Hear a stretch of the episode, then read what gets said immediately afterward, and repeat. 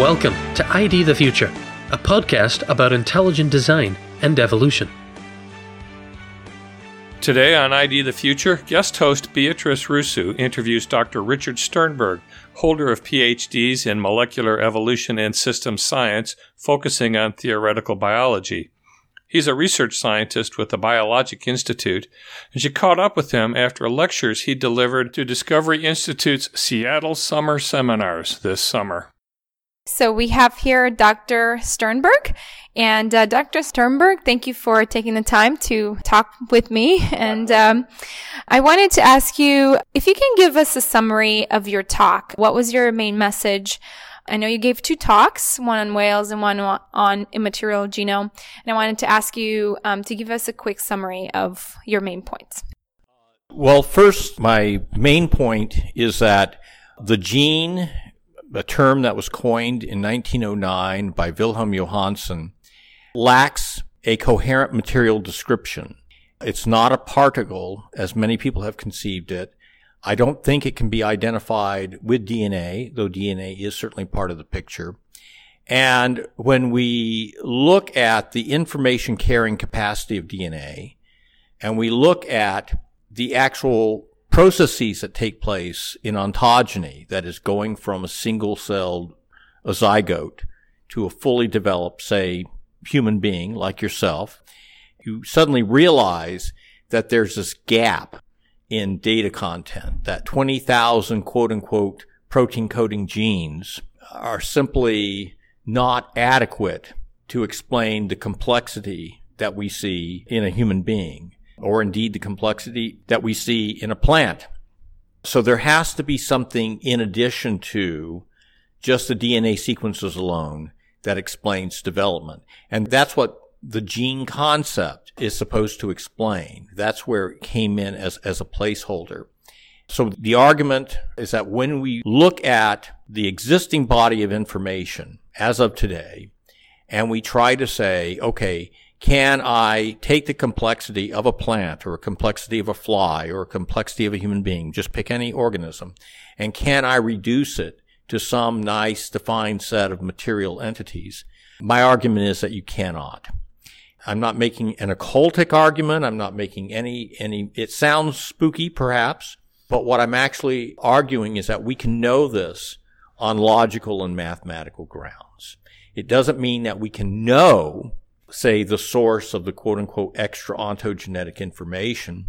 It doesn't mean that we know that there's some kind of spooky action at a distance that's taking place. I'm not saying that at all, but I'm saying we, we can figure out using the existing logic and mathematics that we have today that some arguments, such as those proffered by a standard materialist, are simply not true.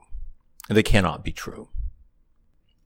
You were mentioning in the immaterial genome lecture that you talked about the source and the target and the closed system and uh, an error correction.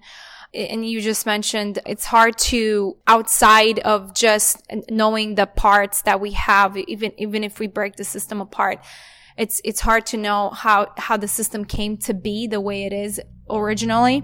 But I wanted to ask you from an engineering perspective. I'm an engineer, and so so many times in engineering we do reverse engineering to find out. How to put the system together, how, how was it made? And so could we explain, for example, how we put together a cell or possibly come up with a model for it yes. by doing reverse engineering. Yeah, I, I, I, certainly think that's a possibility. And you're right, reverse engineering is possible, but it's, it's possible if you pay very close attention to the details. And if you don't try to fudge the facts, so to speak, to make things simpler than they actually are. And what's happened though is that the focus up until say 1900 or before, the focus was on development itself. You're looking at an embryo. You're studying how cells divide and so forth. And of course, people are doing that today. But when you get into the area and you just say, well, I can just approach this problem from the standpoint of just making a parts list, number of proteins, number of RNAs and things like that, then I think you're getting off track and you're, you're, you're missing the possibilities to do something like that, to actually say, okay, I know that a yeast cell can change its metabolic machinery to use different carbon sources. If it doesn't have it, it will change its morphology and go into a quiescent state.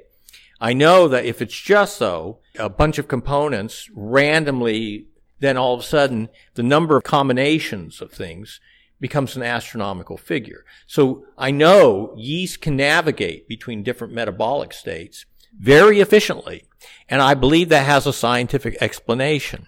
But I do not believe reverse engineering is possible if you just simply focus on a parts list. You've got to go beyond that. You've got to actually study what the cell is doing, what the embryo is doing.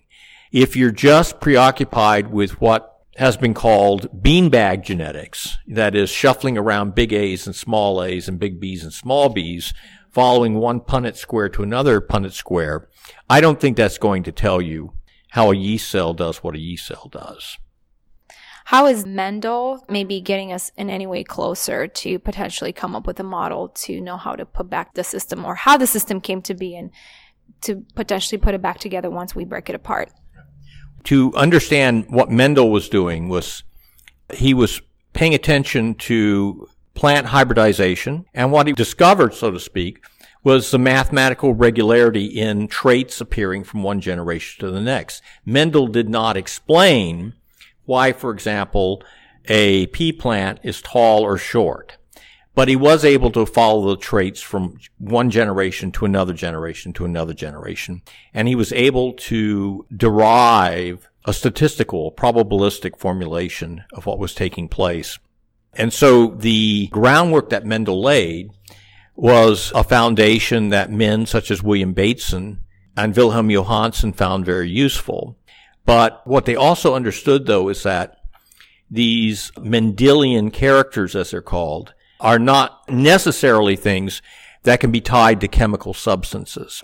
So Bateson certainly believed that he was studying a physical phenomenon.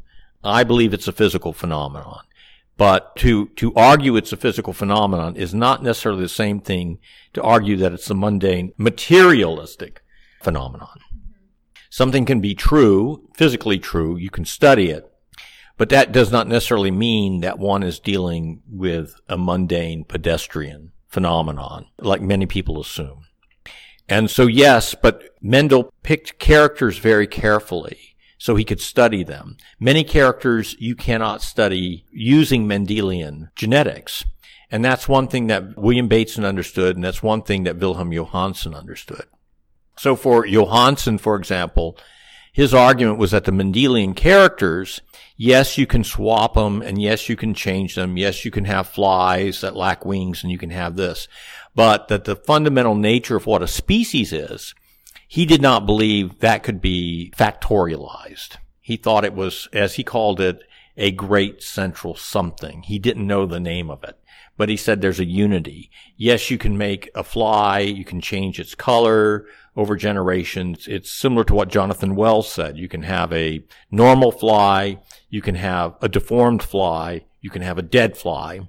But the fact of the matter is that it remains a fly of a particular species. And that's something that Johannsen and Bateson and others recognize, that there may be something fundamental about the species that you're never going to be able to track down just using Mendelian genetics alone. So I wanted to ask you, I know you gave a similar lecture last year. Is there any sort of updates or maybe research you have been working on or you're currently working on that maybe you want to share with us? Well, what, what I what I have been uh, working on for the past decade or so is trying to bring to bear things that we know in both logic and mathematics of, of things that can be exported from those fields and brought into the arena of genetics. So for example, you have the question of whether or not a gamete, you know, like a sperm or egg cell, carries quote unquote all the information for the organism. Could that possibly be true? And the argument would be, well, we don't know. But if you suddenly look at it from the standpoint of, let's say, set theory, and you bring to bear what we know from Cantor's diagonalization method, you can reasonably infer that no, not all the information can be in there. That you're going to end up with things that are epigenetic in the truest sense of the term. Things are going to appear that could not have been quote unquote preformed in the original cell. So that's an example of where I've reached out and I said, well, you know, Cantor's proof using power sets can be brought to bear on some of these embryological issues. You can do the same thing with Tarski's theorem, for example, uh, his undefinability of truth. You can do the same thing with Gödel's incompleteness theorems, with Turing, his notion of what is computable, what is not computable. Also his notion of an oracle, which many people think cannot be physical or it's something that has to be infinite, etc. But that's not necessarily true.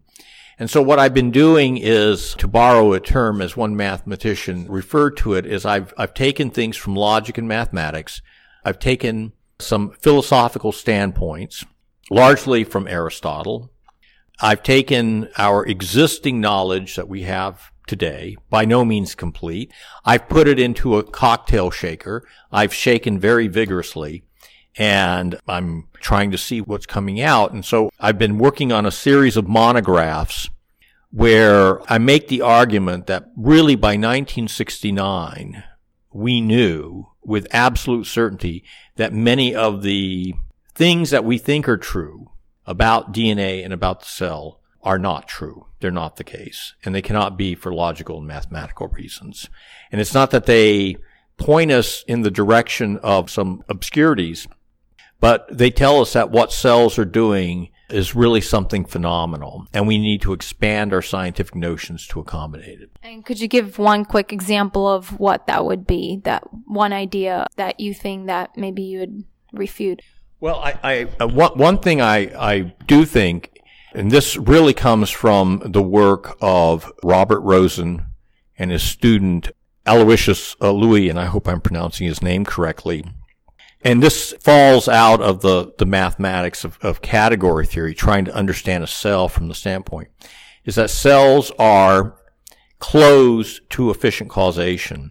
Unlike standard machines, cells build themselves and from the inside out. And in order to get that property, in order to really have a property of being something that's truly self-transformative, self-repairing, etc., you have to have some very interesting logical mathematical prerequisites. And those prerequisites lead to things that Douglas Hofstadter referred to as strange loops. These are, they're very odd. It's like, you know, Escher's drawings where one hand is drawing the other hand, etc. They're, they're self-referential structures. They're tricky from a number of standpoints. They certainly don't fit into our standard paradigm of what a machine is. And there may be aspects of them that are simply not computable. But knowing why they're not computable is, I think, a fundamental importance because it tells us to what extent an organism is really machine-like. It's going to tell us to what extent artificial life is possible. And it's going to tell us also to what extent organisms are evolvable. Are there limits to what you can do? Are there intrinsic aspects to cells that say, yes, indeed, they can evolve in one direction, but they can't evolve in another direction. So there are a number of questions that fall out from that. That ties into the next question. Are you working on writing some of this? Like, are you currently w- working on maybe a book? Or if you, uh, if you are, uh, would you give us a brief where you are with that and when maybe it's coming out? Well, right now, I've spent 10 years, more than 10 years, working on a series of monographs, and they, they fall in a chronological order. So I'm trying to maintain continuity.